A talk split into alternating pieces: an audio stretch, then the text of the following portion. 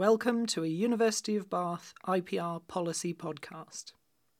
Afternoon, everybody. Um, welcome to this University of Bath Institute for Policy Research uh, seminar. My name is Nick Pearce. I'm a professor of public policy at the university, uh, and I'm hosting today uh, the launch of uh, the book I think you can see in front of you, I hope you can, The Death of Human Capital, Its Failed Promise and How to Renew It in an Age of Disruption, published by Oxford University Press. And the three authors of the book are with us today to discuss its content.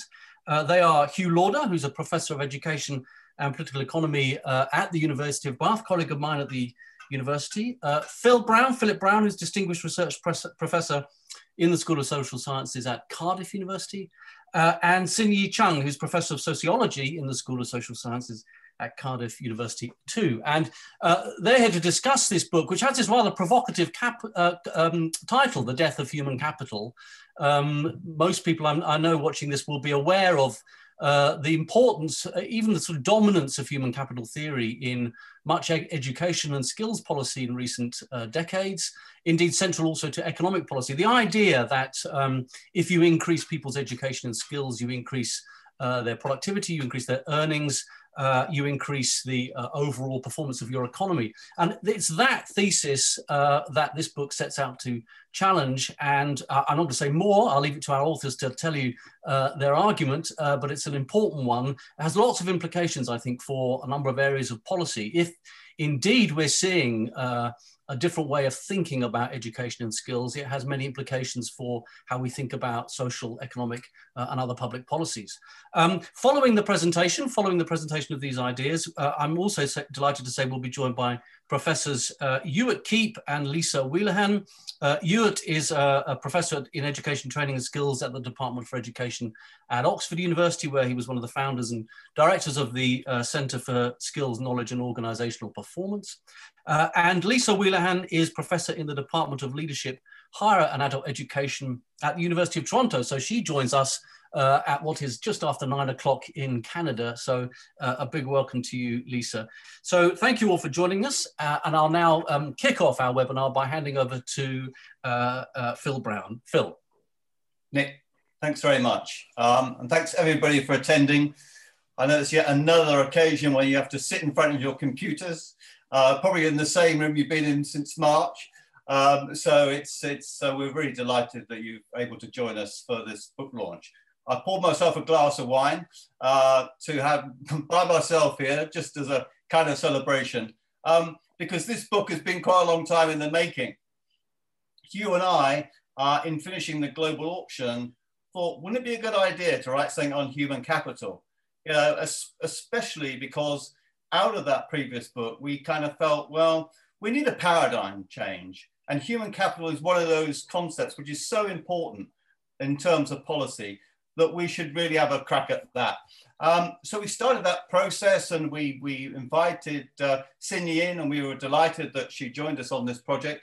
Um, but the problem was that the, as soon as we started to delve into notions of human capital, we just realized how daunting this task was because it's got a long history. Uh, Nobel Prizes have been awarded on the, on the back of this kind of work. And that's not easy to, usurp, it's not easy to really get behind the ideas because a paradigm shift, it, it involves not just showing what's wrong, the, the kind of critical anomalies, like learning isn't earning for a lot of people, but also it's about proposing new ideas, new, new concepts and theories. So, so actually, um, this was this was a fundamental change. and it also explains why why we organised the book as we did. It's in three parts. So the first bit is about the rise of human capital, those ideas that, that uh, have shaped the theory, and Hugh will talk a bit about that in a moment. And then we've got a section on the failed promise of human capital. And Sin Yi will say a little bit about some of that. And then the third section is really trying to rethink what do we mean by supply? What do we mean by demand? What do we mean by rewards? And what would a new, new kind of theory of human capital really look like? And one of the fundamental challenges of anybody writing a book like this, as we all know, is that how do you communicate it? How do you really capture the ideas in a way that, that people can really grasp and understand? And I think for us, the breakthrough came when we made a distinction between labor scarcity and job scarcity.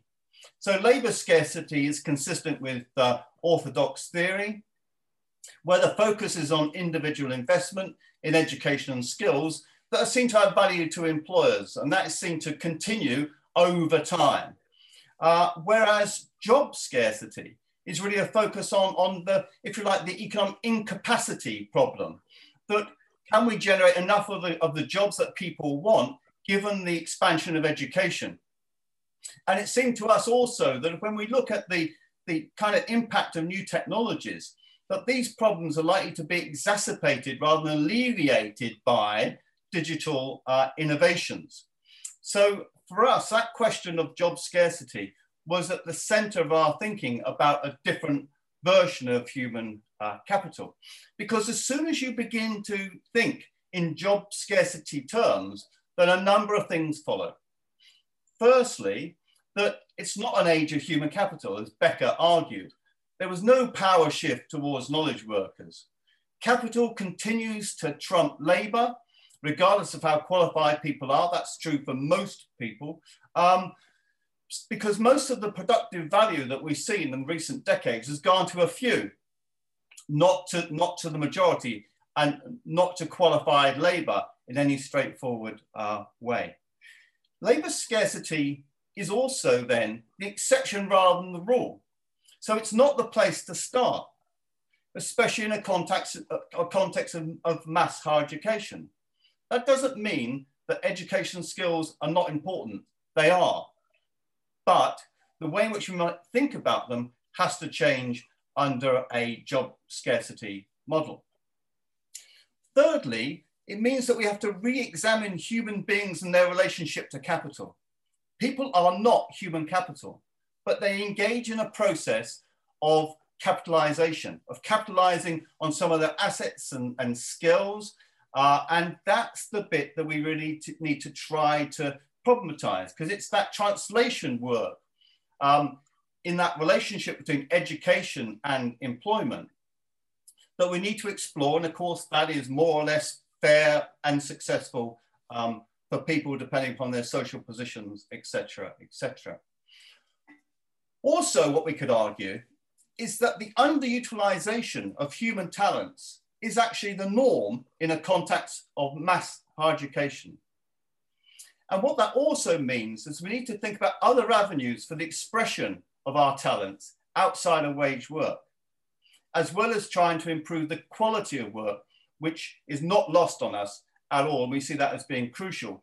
But it's that broader contextualization of, of work and what that means um, and human talents that we need to, to explore. And the final point there is, is, is really that um, job scarcity points to this overburden of on the labour market um, because it seems to be unable to reconcile the policy rhetoric of, of learning equals earning. And so for us, we need to think, okay, well, how is the labour market going to operate in the future? What is the role of, a, for example, a, a basic income? How might that help in terms of delivering social justice and fairness, as well as improving the quality of life? Uh, so those sorts of issues well, we wanted to raise um, in the book. And finally, um, we also, um, in reflecting about, you know, really what this book is about, it, it, there seems to be um, three grand challenges that it, that it presents. Um, the first of these is really an educational challenge. That is, what is the nature of human educational purpose? in a context of you know, advanced technologies. What is that really going to, to, to mean? So we need, need to put the human back into human capital. What kind of people do we want to create? What kind of, what kind of socialization process? What kind of, of, of sense of purpose? What kind of sense of reward and contribution do we want to, to, to really think about? In what kind of world? And I think this becomes particularly important when you think about the context of, of, of COVID. So there's a, there's a rather fundamental educational challenge of not seeing simply as education for employability. The second challenge is really around technology. Uh, and, and, and we try to grapple a bit with this in, in, in the book because the question is, when we've got AI, if AI gets increasingly smart, um, then what really is the future of work and how are, how are companies and employers actually using those technologies? Are they using it to augment skill or to de-skill? And this, this poses a pretty fundamental challenge for us, for us all. Um, but the technology is not fate. So the, courts, the sorts of ideas that we have about human capability, about what is a quality job, about how rewards should be di distributed, that is actually part and parcel of this discussion about the new human capital. And that relates to the final challenge, and, and that is around inequality. And there seem to be three interrelated inequalities that we need to try to grasp. One is who learns what and when. So this is about educational inequalities, but also it relates to issues of lifelong learning and access to training, which has become much more problematic. The second really is about who does what, about the opportunities to capitalize, about how we're going to organize and distribute work, as well as educational opportunities. And the third is really about who gets what. How do we create or how do we think about a shared prosperity? What is then social justice? How do those things relate one to the other? Because really, unless we grasp these sorts of issues, we're not going to have the kind of, um, of paradigm shift that we now think we need. And we, we, we sit here today um, knowing that for example, in the UK, that um, GDP per capita uh, has fallen more this year than it's done for 300 years, proportionally. Um, so how do we begin to respond to that? How do we build back better? Well, we do that by thinking quite radically, I think, and that's what this book tries to present. So um, the key point is, in a sense, we're running out of time. We were arguing about this before, or arguing this before um, COVID. And uh, that just adds to the sense of, of urgency. So uh, I'll stop there and pass on to Hugh. Thanks, Phil. Um, I'm going to pick up on a couple of points that Phil's made uh, and just start actually with a, another anecdote about the journey we've taken over nine years. Um, it's taken us a long time for many reasons, but we started well. We started in a wine bar in New York with James Cook, uh, our editor. Uh, this was after the death of human capital. And it was his enthusiasm for the idea of this book um, that really got us going. So um, we need to thank James for that kind of support, which he has shown the whole way through this very long journey. Another part of this journey, which has held us up, is that every time one of us has given a seminar on our thinking about this book, economists have popped up and said, ah, but you've forgotten X, or we've moved on from X to Y, you're out of date. Um, we now think that we've absolutely nailed it. We are no longer out of date. Um, we're actually the being people right now, as it were. Um, however, I'm sure there'll be an economist somewhere who will tell us that we're out of date. But the issues that Phil points to are broad. And it is a broad kind of thinking that we require if we're going to radically address the issues which we now confront. And there are two that I want to pick up on that Phil has uh, talked about. Um, the first one is to do with the issue of how we understand the labor market. And in our view, orthodox economics is far too narrow with that. And that is a point that, for example, feminists have made in relation to reproduction and to issues of care for a very long time, and with which we absolutely agree. But what we're talking about here is the notion of contribution rather than just income.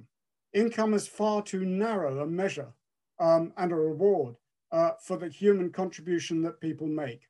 And that includes, of course, includes care. But when you look at this pandemic and you look at how many people we've now understood are vital to the ongoing development of this economy during the pandemic, and how much uh, or how little they actually earn, there's a real discussion to be had about the nature of contribution and how it should be acknowledged. So contribution is a really important part of the book as we uh, develop it. And the other point is about education. And it's very clear that in a world in which the labor market is increasingly uncertain for many, as it is right now for young people, then we need to understand that the education that we offer it has to be much broader. It cannot be just a narrow teaching to the test type of education. And it's never been explained to us, by the way, why teaching to the test is somehow meant to be economically leading to productivity. So those sorts of gaps are ones that we explore in the book. So having made those general comments, I now want to turn to some of the more particular criticisms that we, we make. And Nick, in fact, gave us the perfect in here um, in his very brief introduction. The first thing about human capital theory and its followers like skill bias technical change theory is that they assume that technology will raise near infinitely the demand for high skilled workers. And Sin Yi will demonstrate that that is not the case. The second um, assumption that human capital theory makes is that the better educated people are, uh, the more productive they are. And actually, when you look now at measures of productivity, both in the United States and in Britain, and indeed in many other countries of the world, we have better educated, more educated populations than we've ever had. Um, and yet productivity is flatlining or very low indeed. So there's a fundamental puzzle there that human capital theory just hasn't addressed. And the third is that under human capital theory, employers are seen as rational actors, and they will therefore recruit and appoint the most able, irrespective of class, creed, color. And that is simply not the case. And as Sin Yi will demonstrate, uh, the labor market is absolutely shot through with inequalities, and they also need to be addressed. And Phil has mentioned some of the ways in which we are trying to address those. So if they are the assumptions that are made, then we need to dig a little deeper now and look, for example, at the theories of causation, which um, those assumptions are translated into. And here there are two key theories of causation, and they very often go hand in hand. So the first one is, and it's known as Say's law, but basically it says that supply will generate its own demand. And when you look at um, education policy in this country, as in many others, the government has clearly assumed that if more and more people are highly educated, the demand for their productivity will, will be there. It'll be, the employers will respond with that. And that's just not the case. We know that because that's precisely why we have a fundamental problem in terms of the shortage of well-paid jobs, high-skilled, well-paid jobs. So the other um, theory of causation has to do with supply and demand. And interestingly, in some of the more recent books in human capital and skill bias technical change theory, the latter is a rather long term, um, and it basically just means um, technology will drive up the demand for labor, uh, skilled labor. Uh, and it's a kind of progeny of human capital theory. Um, an example of that which uses this, uh, this kind of forms of uh, causation is that by Goldin and Katz in a, in a book, um, which at the time was very eminent on technology and education, in which they argued that the reason why there were inequalities in the labor market was to do with um, the fact that there weren't enough supplied skilled labor to, uh, in, to reduce the income of the few that had got highly skilled, were highly skilled in education and could then turn that into rewards in the labor market. So the idea was um, if you create more people with higher skills, um, then you'll get a reduction in income um, inequality. And again, as Phil's pointed out, that is simply not the case because it's the top 10, the top 1% who've actually creamed off the productivity of other people. So we then investigate these notions of causation. And the fundamental problem that leads to are methodological problems. And there are two that we'll point out to here. The first is to do with the fact that it's rather simplistic account in many of the studies of human capital theory is that there is a correlation between education and uh, income or returns to the labor market. And that is a kind of monocausal account, which when we really begin to explore that simply doesn't stand up. The second um, point, and it's one that I'll hand over to Sin Yi to elaborate upon, is that in fact, instead of looking just at the median or the average returns on, say, graduate education as opposed to a non-graduate education, which has been the predominant way of doing things methodologically for orthodox economists, we need to disaggregate the data. Unfortunately, they're catching up on a kind of view and argument that Phil and I have advanced for many years now. And I shall now hand over to Sin Yi, who will now, as it were, put uh, flesh on the bones of this theoretical skeleton that I've been talking about. Thank you very much, Phil and Hugh, for that um, very clear and succinct summary of what um, is actually quite a long book. Um, I don't have a lot of time, so instead of um, uh, drowning, drowning you with lots of tables and numbers, I'm going to use a few graphs to illustrate some of the arguments we put across. And um, so the first one, um, the, the central tenet of the human capital theory argument is the universal, universal, universality of the claim they make, is that more education equals higher income. And it promises on a number of levels, individual, family, and national level. So in the middle part of the book, we, we try to tackle uh, these claims uh, one by one uh, at the individual level, um, whether learnings equals earnings, and it, it actually says um, here the graph shows men and women's income. I use the same y axis. So you can see women are consistently earning lower, uh, having lower hourly earning. This is the US data from over a decade, over four decades from 1970s before the the, uh, the um, um, in around the, the 1970s recession to 2010 um, after the, the, the recent 2008 recession. So uh, over time, you can see the the the, the earnings for graduates and high school uh, college high school leavers. Uh, they're, uh, they're pretty stagnant. Um, there's in in real um, in real terms and US dollars 2009 these um, earnings per hour hadn't actually shot up as uh, economic growth or, or, you would expect um, people will earn more at 40 years later compared to the uh, 1970s.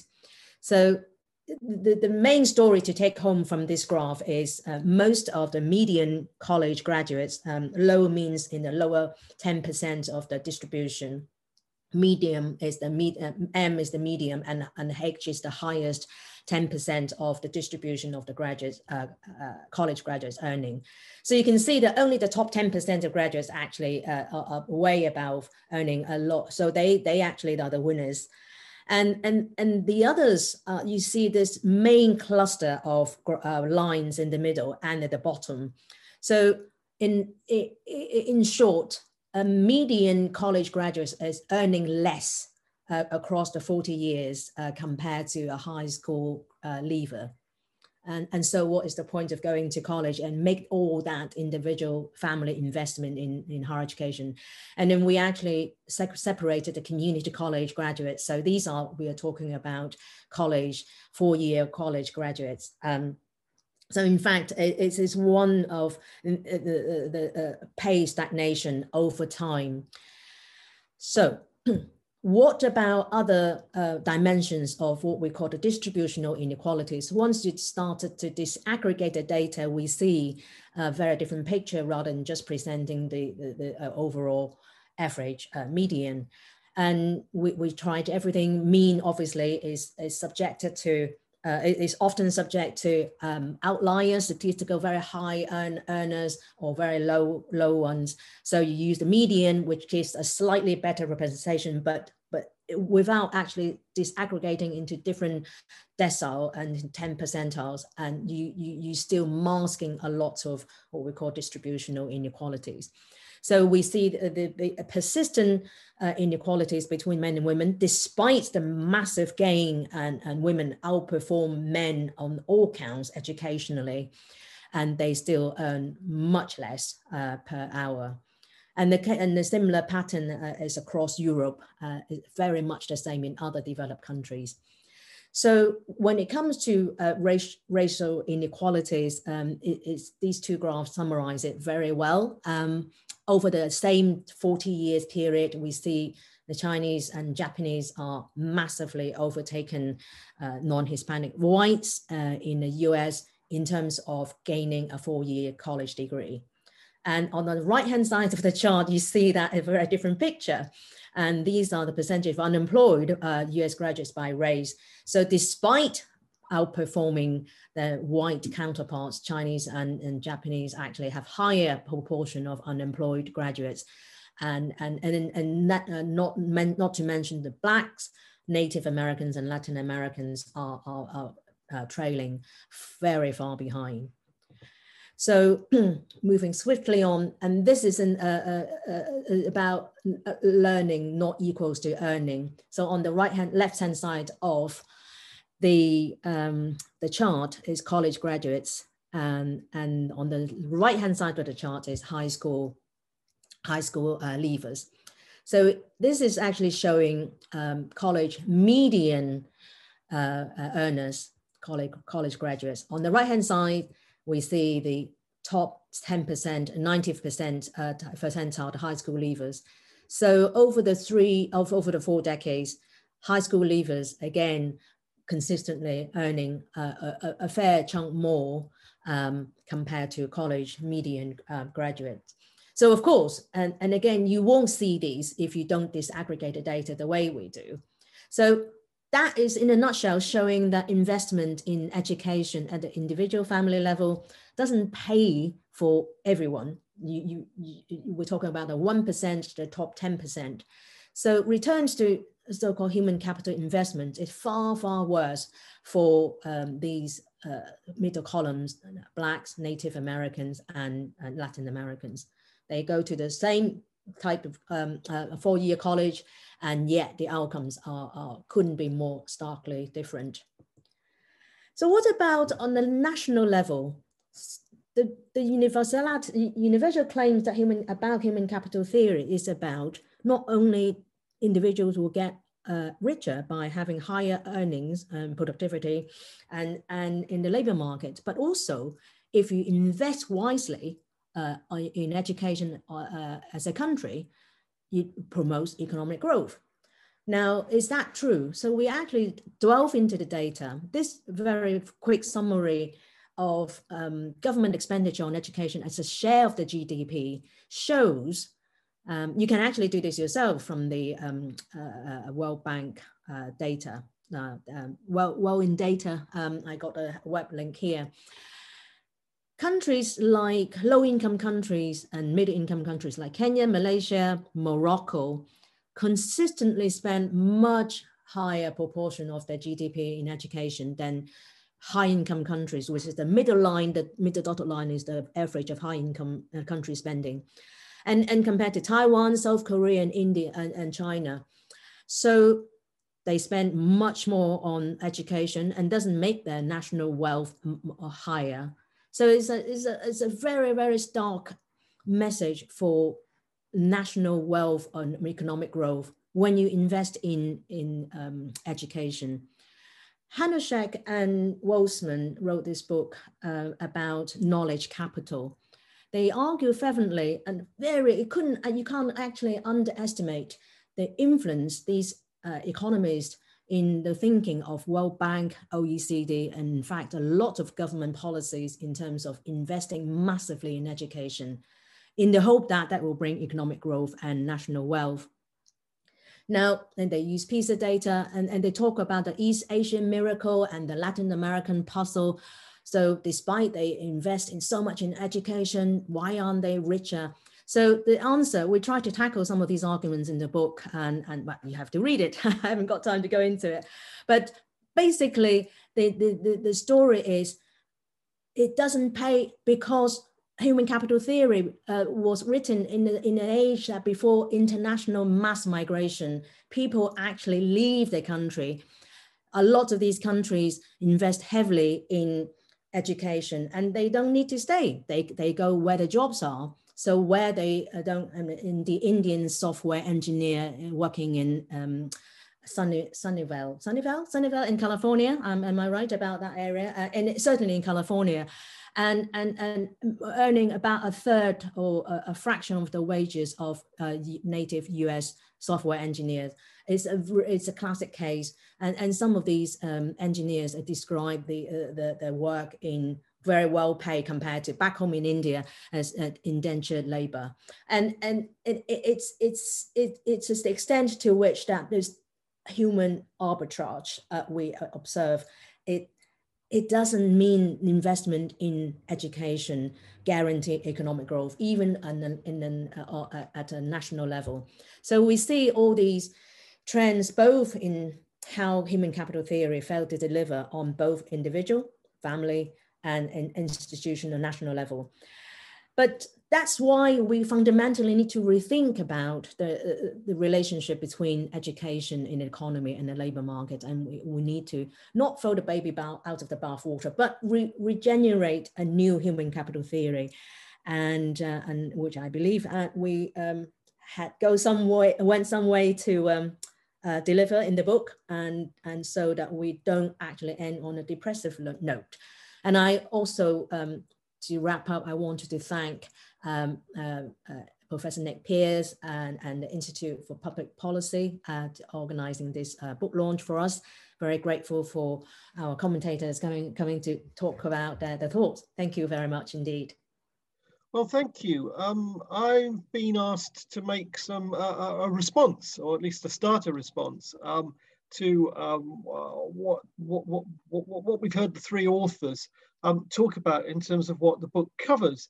Um, and I guess my sort of first point is by uh, to, to offer um, congratulations to Phil Hugh and Sin Yi on, on completing this really quite mammoth piece of research and writing. And having read the, the, the book um, already uh, in draft, uh, I can say that I, I, think the result is a volume that makes a, a really fundamental contribution to how we think about investment in education and what that investment can deliver.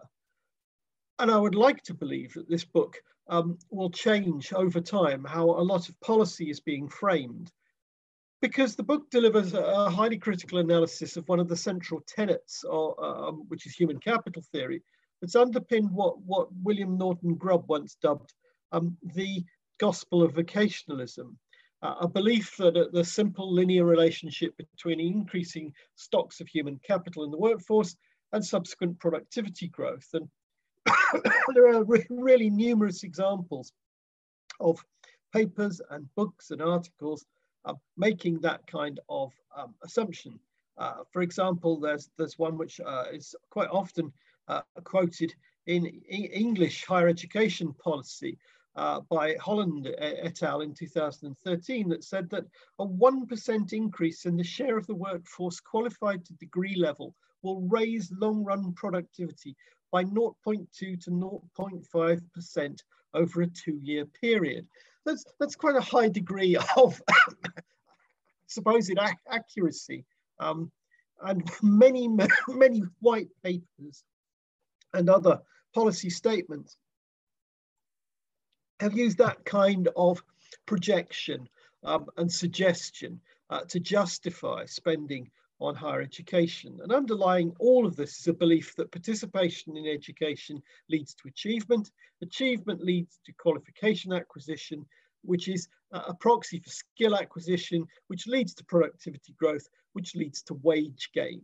Um, and if the world were that simple, uh, it would be a much happier place than it is because unfortunately the equals um, in that um, sequence that I've just described are, are fairly conditional. We've followed human capital theory fairly, fairly slavishly in England um, for the last 35 years. Um, and when you look at uh, the, the results across um, England and the rest of the UK, uh, we've had uh, a genuine skills revolution, which we probably don't really recognize as much as we ought to. Um, in 1979, uh, just 11% of the UK workforce had a degree or sub-degree qualification or its equivalent.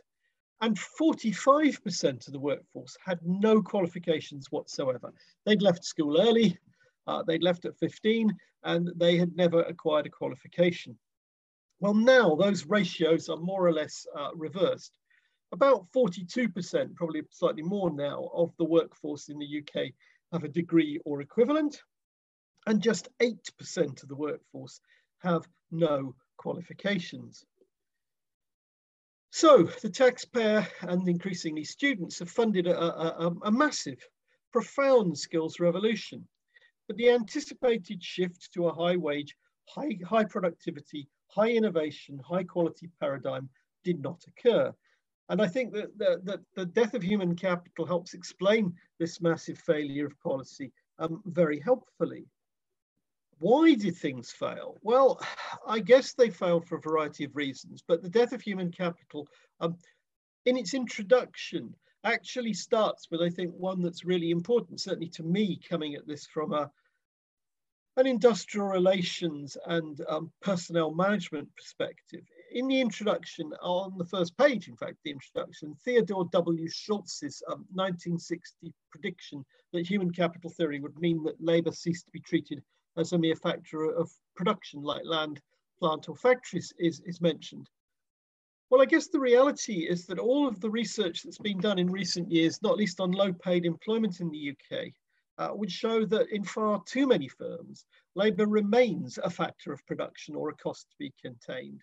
Um, and one can see many examples of that in our platform economy employers who, who have driven down wages, removed terms and conditions, and uh, reduced uh, you know, the employment relationship to a highly casualized labor by the minute model. Um, that's not at all helpful, uh, and it's certainly not what human capital theory intended or expected. And I think what, what's also important about the book is that it offers a way out of this failure. Now, it doesn't simply provide a critique. Uh, it provides a means to reframe how we think about education, training and skills, and thus help ensure that people fulfill their potential and utilize their human capabilities. Uh, it provides a means for the um, people management function in organizations to push back against the labor as a cost model and to reimagine how training and development policies within organizations can be constructed. How, I wonder, will economists um, face up to the challenge uh, which uh, the book offers to their, their orthodox thinking? Well, if the past is any guide, um, I think the answer may be that they'll try to deal with it by refusing to address it. Uh, because anyone who reads mainstream economics output on, on human capital and skills has probably been struck by the paucity uh, uh within it of any references to work that have emerged from disciplines uh, outside economics, such as sociology, education, or, or even any of the management disciplines. However, whatever economists do or don't do, my message is really simple. Everyone with an interest in education, training and skills needs to read this volume and to reflect on where we go next in terms of policy, because it's very clear that human capital theory and the kind of policies it's inspired have run their course. We are at the end of a cul-de-sac and we need to adopt a very different direction. Um, so that's my response to the book. And finally, I, I have to um, end with an apology, which is that I'm, I'm going to have to go in a minute uh, because I'm already late for another seminar. But I've been delighted to speak at this event, and I very much hope that this book is widely read and used in teaching uh, and in inspiring um, further scholarship in an area that's of critical importance. Uh, thanks, Lisa, over to you. Okay, look, um, well, thank you very much for the invitation to participate in this um, event. I'm really keen because, I, um, as Hugh will know, I've been nagging him for a long time um, about this book um, and, and about when it's going to come out, and I've been waiting um, because I knew that it would inform my own writing and teaching. I think one of the things that I'm most pleased about is that it will help me to convince PhD students who come to me and say they want to do a PhD and they define the problem as the skills gap um, because colleges and universities don't teach the right skills. Um, and I try to convince them that that's not the problem. The problem is the structures of the labour market, and it's very difficult to do that given the orthodoxy, given the prevalence of and uh, sheer weight um, of uh, you know you know taken for granted assumptions under human um, capital theory. So this book will be the first thing they're going to need to read if they're going to do a PhD with me. I think the work in the book um, brings together a number of strands uh, and many years of research, and it's very convincing and very compelling, and it's going to be a key book in our sector. One thing that I found particularly helpful in helping me think through work I'm doing right now um, is that the first thing it does um, in the book is explain why we have a problem with human capital theory and then to carefully dissect the different variants of human capital theory between the orthodox approach and the skill bias technological camp. Um, and that's helpful. I mean, because this, this slight family tiff um, between the two is helpful in thinking through the, the, the, the tensions at the moment between about micro credentials. Um, and the desire to credential everything on the one hand include um, there's an enormous amount of policy energy um, going into how can we credential micro credentials? How can we accredit them? How can we include, include them in um, in qualifications frameworks on the one hand? And then on the other hand the idea that the focus is on skills what matters is skills um, and so there is a real tension between those two camps and i think that that's a reflection of that um, family tiff and it, but it also raises um, the question of what qualifications are and what they signify. And I think they, they should signify something important. And I'll come back to that in a minute. But I think micro credentials are the endpoint of the problems outlined in the book, even though the book doesn't directly discuss them. It gives a very clear framework for thinking about them.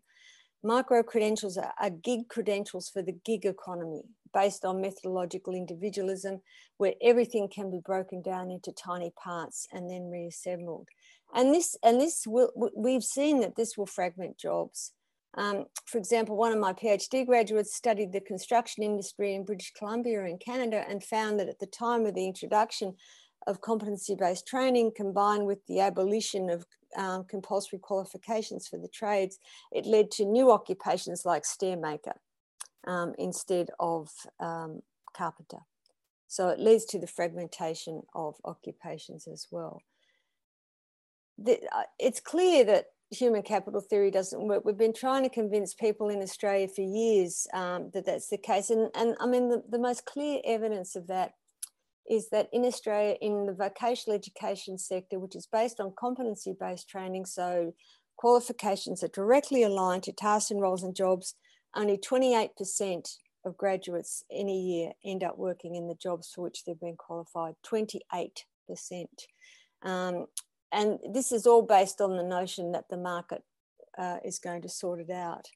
I think Australia takes things a lot further than even in the UK. Um, uh, although they uh, policy borrow from each other quite a lot, because Australia's view is that not only should um, um, students be preparing for the market, but that education itself should be a market, a, a you know, a ruthless market.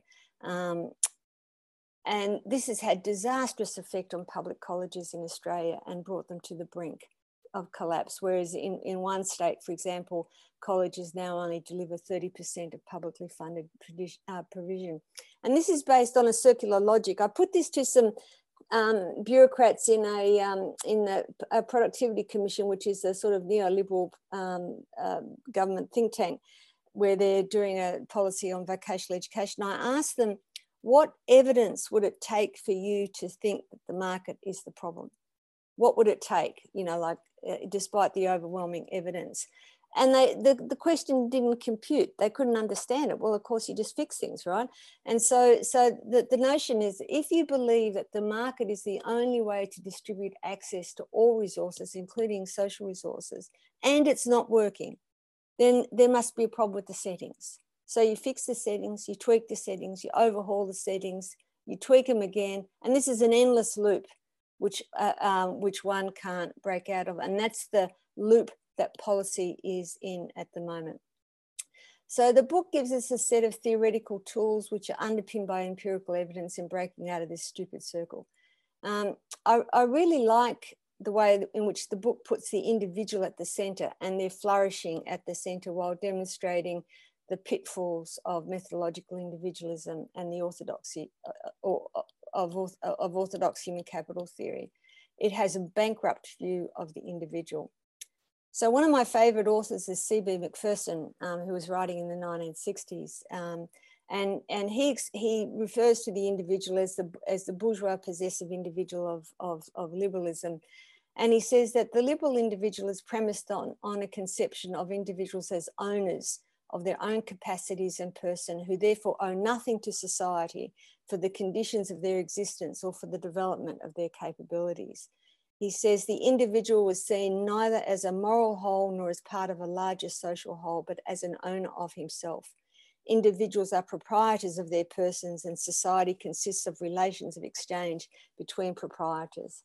And I think that's a lovely quote in thinking about um, the kinds of problems um, that we face today. As you know, the, the logical conclusion of that is that the self can only be realized in a market. Um, and that's why it's an impoverished self.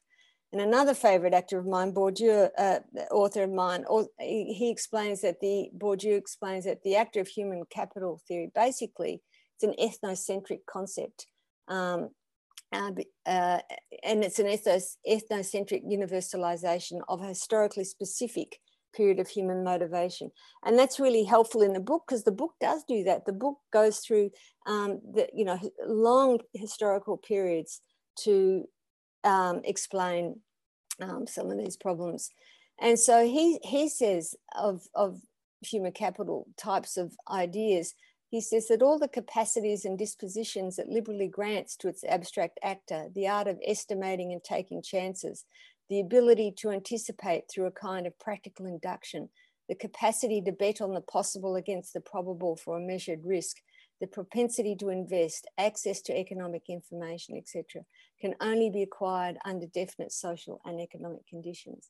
And yet, this is what we're asking people to do today, particularly the people who are least equipped um, to do that. And this makes a lot of sense, um, I think, of the whole notion of market ready um, uh, of market readiness um, that's discussed in the book. People have to be market ready. They have to be um, ready to hit the ground running. And one thing that I, I want to, I think that um, I'll, I'll finish on is a really important part of the book for me was the discussion on the role and nature of education. I've been worrying for a long time um, that those of us who've been critiquing orthodox approaches um, didn't really have a good argument for what education should look like and, and why or how it matters. I mean, why should we be saying that people should go to university or college if it's not going to get them a direct job, if that's what the point is? And, and, the, and I think there's a lot of authors who've got the idea that no, none of this is working, therefore the solution is we don't need more education. Um, and I found that deeply problematic and undemocratic. Um, and so it, it's it's led it, it's it, it, it's leading to people to say we have over credentialing, therefore shut it down. I don't accept that at all. I think we've got a distorted notion of qualifications based on human capital theory, and that's the problem.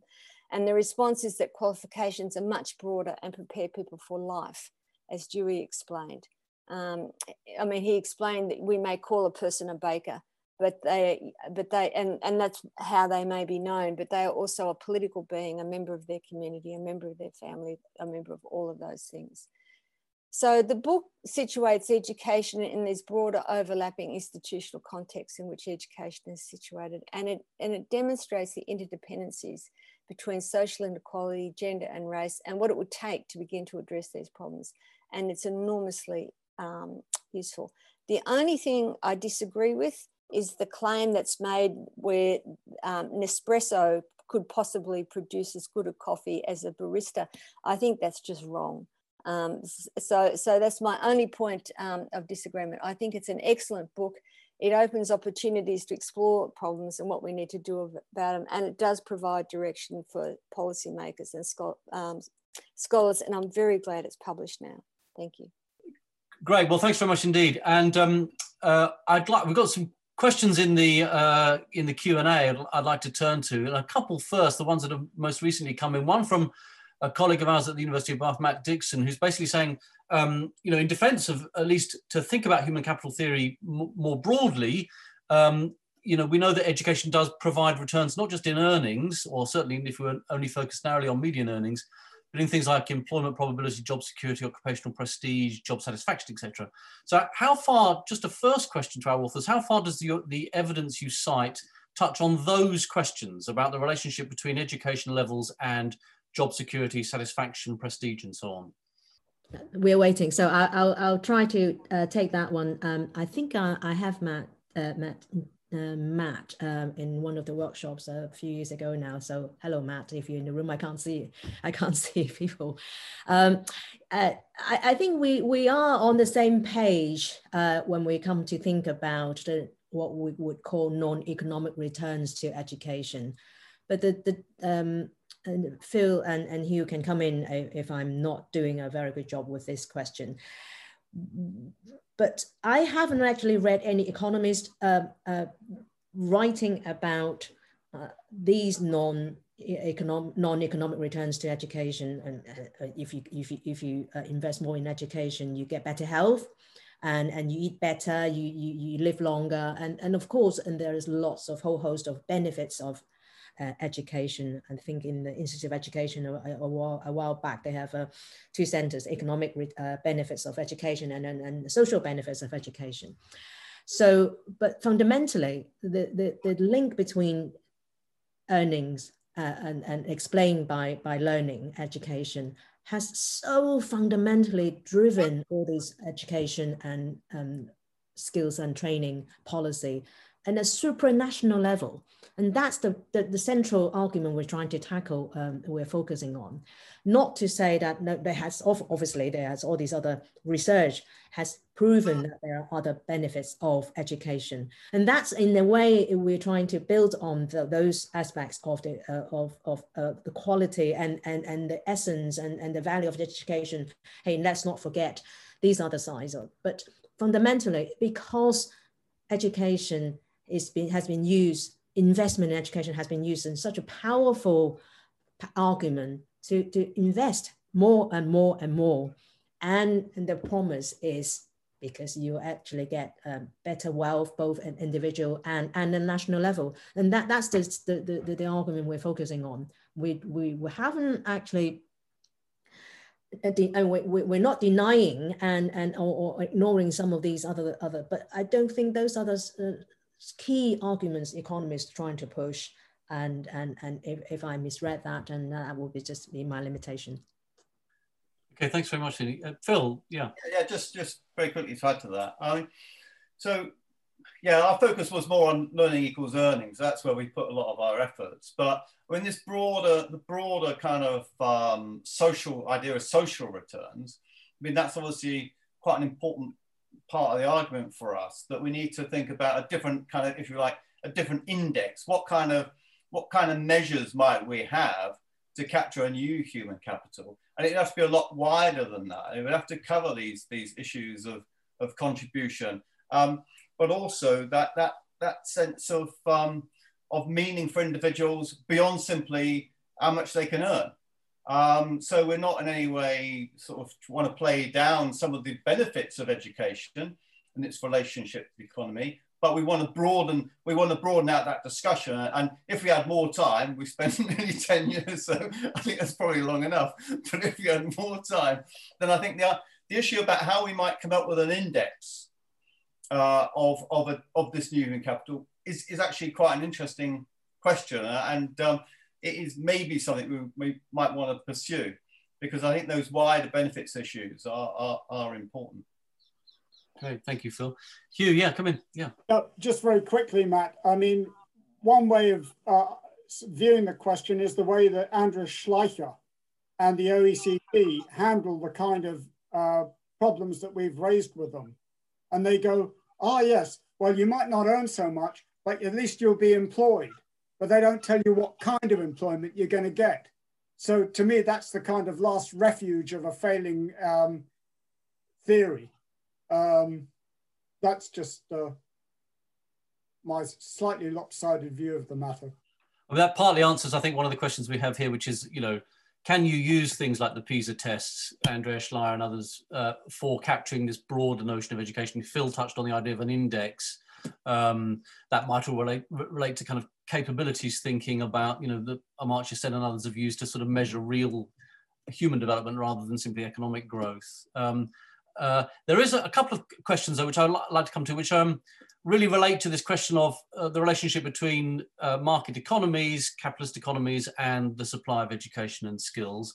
So, so one take on your argument might, might be that since the 1970s, at least, and perhaps uh, you know, there's, there's a wider explanation, but since the 1970s, capitalism has changed to the degree that it's generated more inequality, it's found ways of uh, reducing workers' rights, it's found ways of undermining trade unions, uh, of, of, of, um, uh, of, of widening inequalities between workers in different roles and so on.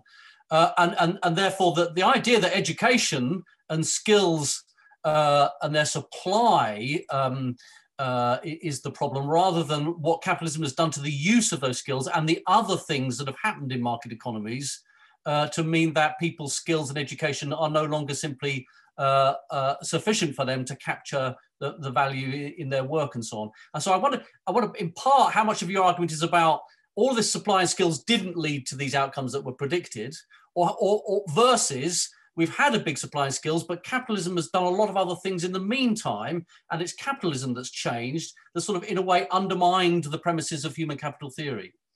Do you see what I'm saying? Yeah, absolutely. And of course, Nick, this is the classic argument from Marx, but it goes through a whole series of um, broader political economists who have argued that capitalism has this ability to undermine itself. And I, and I think that we address that in the book. Absolutely. Yeah, I think it's a really it's a really interesting question about that changing nature of capitalism uh, and its relationship to education. We, we spend quite a lot of time in the book trying to think through this question of how capitalism has changed and the historical part of it. We actually explain how human capital theory began in the days of kind of Keynesian welfare state. Mm. And, it, and it got then transformed uh, in a kind of market context. And if you like, it's a naked form because people are then told, you know, you don't need to worry too much about welfare because there's going to be these really good jobs. Just focus on your education. And, and I don't think we actually use the term in the book, but you could easily make an argument that there's been a, a betrayal of human capital, certainly a betrayal of labor, in that a lot of the productivity has been captured by the employers. And there's been a whole set of arguments and set of power relations which have developed alongside new technologies, which actually exacerbate this problem, this concentration of resources at the top end. And that makes it really difficult for, for, for, for labor and people with education to actually gain a foothold in the, in the labor market, let alone in the upper reaches of some of these companies where the real value in terms of money is to be made. And, and that, that for us is uh, a pretty fundamental part of what we're arguing. And, and we do go into some detail in the book on that. Thanks, Phil. Um, I, have got a few, few, other questions. We, we won't be able to get through them all, I'm afraid, but I'd, I'd, like to just try and pick out some themes from them. And some of it comes back to what uh, Lisa was arguing, which is um, uh, we've also, uh, alongside the shift towards uh, uh, increasing uh, credentials and qualifications, you know, we've seen a sort of shift towards valuing certain kinds of qualification. NVQ is a very good example of this in the UK. That you know, you don't need to know what's what knowledge and skills are really underneath. You just need to see performance and competency. Um, and and how far uh, is is your is your sort of thesis in the book addressed to kind of um, thinking about uh, the use of specific kinds of skills or qualifications versus a sort of general view of human capital? So one question says, well, are there specific jobs that we don't need at high skill levels or we're not paying as much for? Are there specific things like STEM skills where we actually still do really need uh, higher levels of skill and education, and those are being rewarded in the labour market? Uh, or, or, are we most worried about lower skilled jobs, for example? Um, so I'm just wondering if you could sort of just disaggregate a little bit some of these questions about the uh, about qualifications, different kinds of work, and the education and skills and qualifications related to them. Hugh, yeah. First, very quickly. I mean, the first thing about um, NVQs and that kind of qualification is that basically what you're doing there is not is the exact opposite of what the Germans have done in their training, which is to overqualify people. so that they're much more flexible when new technologies come on board. So there's an issue there about how to educate and train people, um, which needs a much broader view than the very narrow instrumental view in this country. So that's part of, I think, uh, the issue. The other part of the issue is that many of those questions seem to me to be still rooted in um, human capital theory. So, for example, STEM is a puzzle. If you're going to be a mathematician, statistician, you've got a good chance of getting a good job. But the majority of STEM graduates don't do STEM work. So the only justification you might have for STEM then is not in terms of supply and demand, but actually that it, as in Singapore and in East Asia, it's a kind of like a general liberal arts degree, engineering. But otherwise, um, I think what we would I would ask is have a look to ask why did you ask those questions? Uh, Thanks, Phil and Sin Yi. Yeah. Yeah, yeah. Just on the on the STEM question, I mean, it seems to me that this is a, this is a non-debate um, because if you look at what's happened to most jobs, well, I, I, we, we've been we've done loads of interviews with with companies over many years, and they all say exactly the same thing. The technical technical uh, knowledge is not the big problem for us. It's the social skills, which is the important thing. I mean, all, all technical jobs require good social skills. And increasingly, what we're seeing is all those jobs that are regarded as part of the humanities and arts and all the rest of it, and social sciences, now require aspects of STEM because of digital, because of the analytics aspects of this. So the ways in which this has been understood as a separate area is, is, is problematic. But I'd like to just quickly pick up on, on Lisa's point about the ways in which people are now being seen in terms of a bundle of skills. And basically, we now have the technologies where you can debundle people in terms of technology and you try and put them together.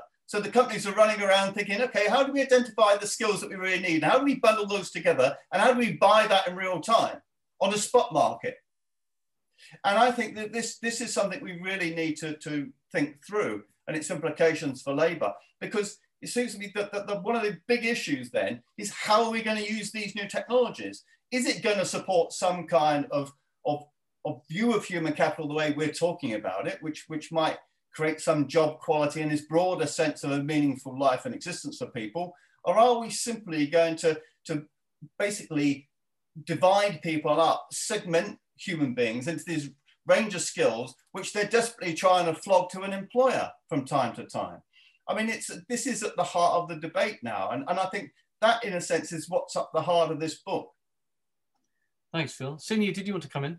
Just a very quickly um, uh, a, note to um, what um, the relationship between skill, uh, what is a skilled job, and and and and how much is rewarded in the labour market, and and COVID actually really knocks it in the head the health and social care sector, you need a lot of skills to provide care for the sick and elderly. And yet these are consistently the worst, lowest paid job in all the economies that we left, right, and center. So the, the way we think about skills is about time that we fundamentally rethink how we reward different kinds of skills, um, soft or, or hard skills or STEM skills. And in the book, and we actually disaggregate um, uh, wage growth over the 40, 40 uh, years period of time. And the only uh, sectors or, or occupation that actually experience wage growth are lawyers and doctors in the US. It's not software engineers, it's not scientists, it's not teachers, not professors. So it really brings it home how the society looks at uh, uh, skills and how we reward skills. And, and, and, and that's why we think it's really high time we, we fundamentally relook some of these uh, relationships. Great. Well, thank you very much. Um, we're we're a bit over time, so I'm going to have to bring it to a close. But um, I, I, think from that, even from that brief discussion we've had over the last hour or so about the book, you, there are some really big arguments here um, uh, in this whole question of human capital theory about not just about education training systems and, and labor markets, um, but also about the nature of uh, capitalist market economies. Um, and the ways in which we uh, think philosophically about education, its purposes, and its relationship to human flourishing in a future which will be much more technologically rich um, and how those questions of political economy relate to how we think then going back to the purposes of the education of our children, young people and, and adult lifelong learning. So some really important questions. And I want to thank uh, Phil, Hugh and Xin thank also uh, Lisa uh, and Hewitt um, for their comments. Um, really big questions and delighted, we're delighted today to have helped you launch this book. I hope everybody uh, watching this today will go away and be, and be able to read the full text. Uh, I'm sure we'll come back to it again in many debates that we have at the Institute for Policy Research, because these are very, very fundamental, questions for our public policy uh, uh, more broadly. So thanks very much, Hugh, Phil, and Xin Thank you, Lisa. Uh, thank you all for watching us um, today, for, for joining in this seminar, and, and do keep in touch with us at the Institute for Policy Research for this kind of uh, discussion and debate into the future. Thanks very much indeed.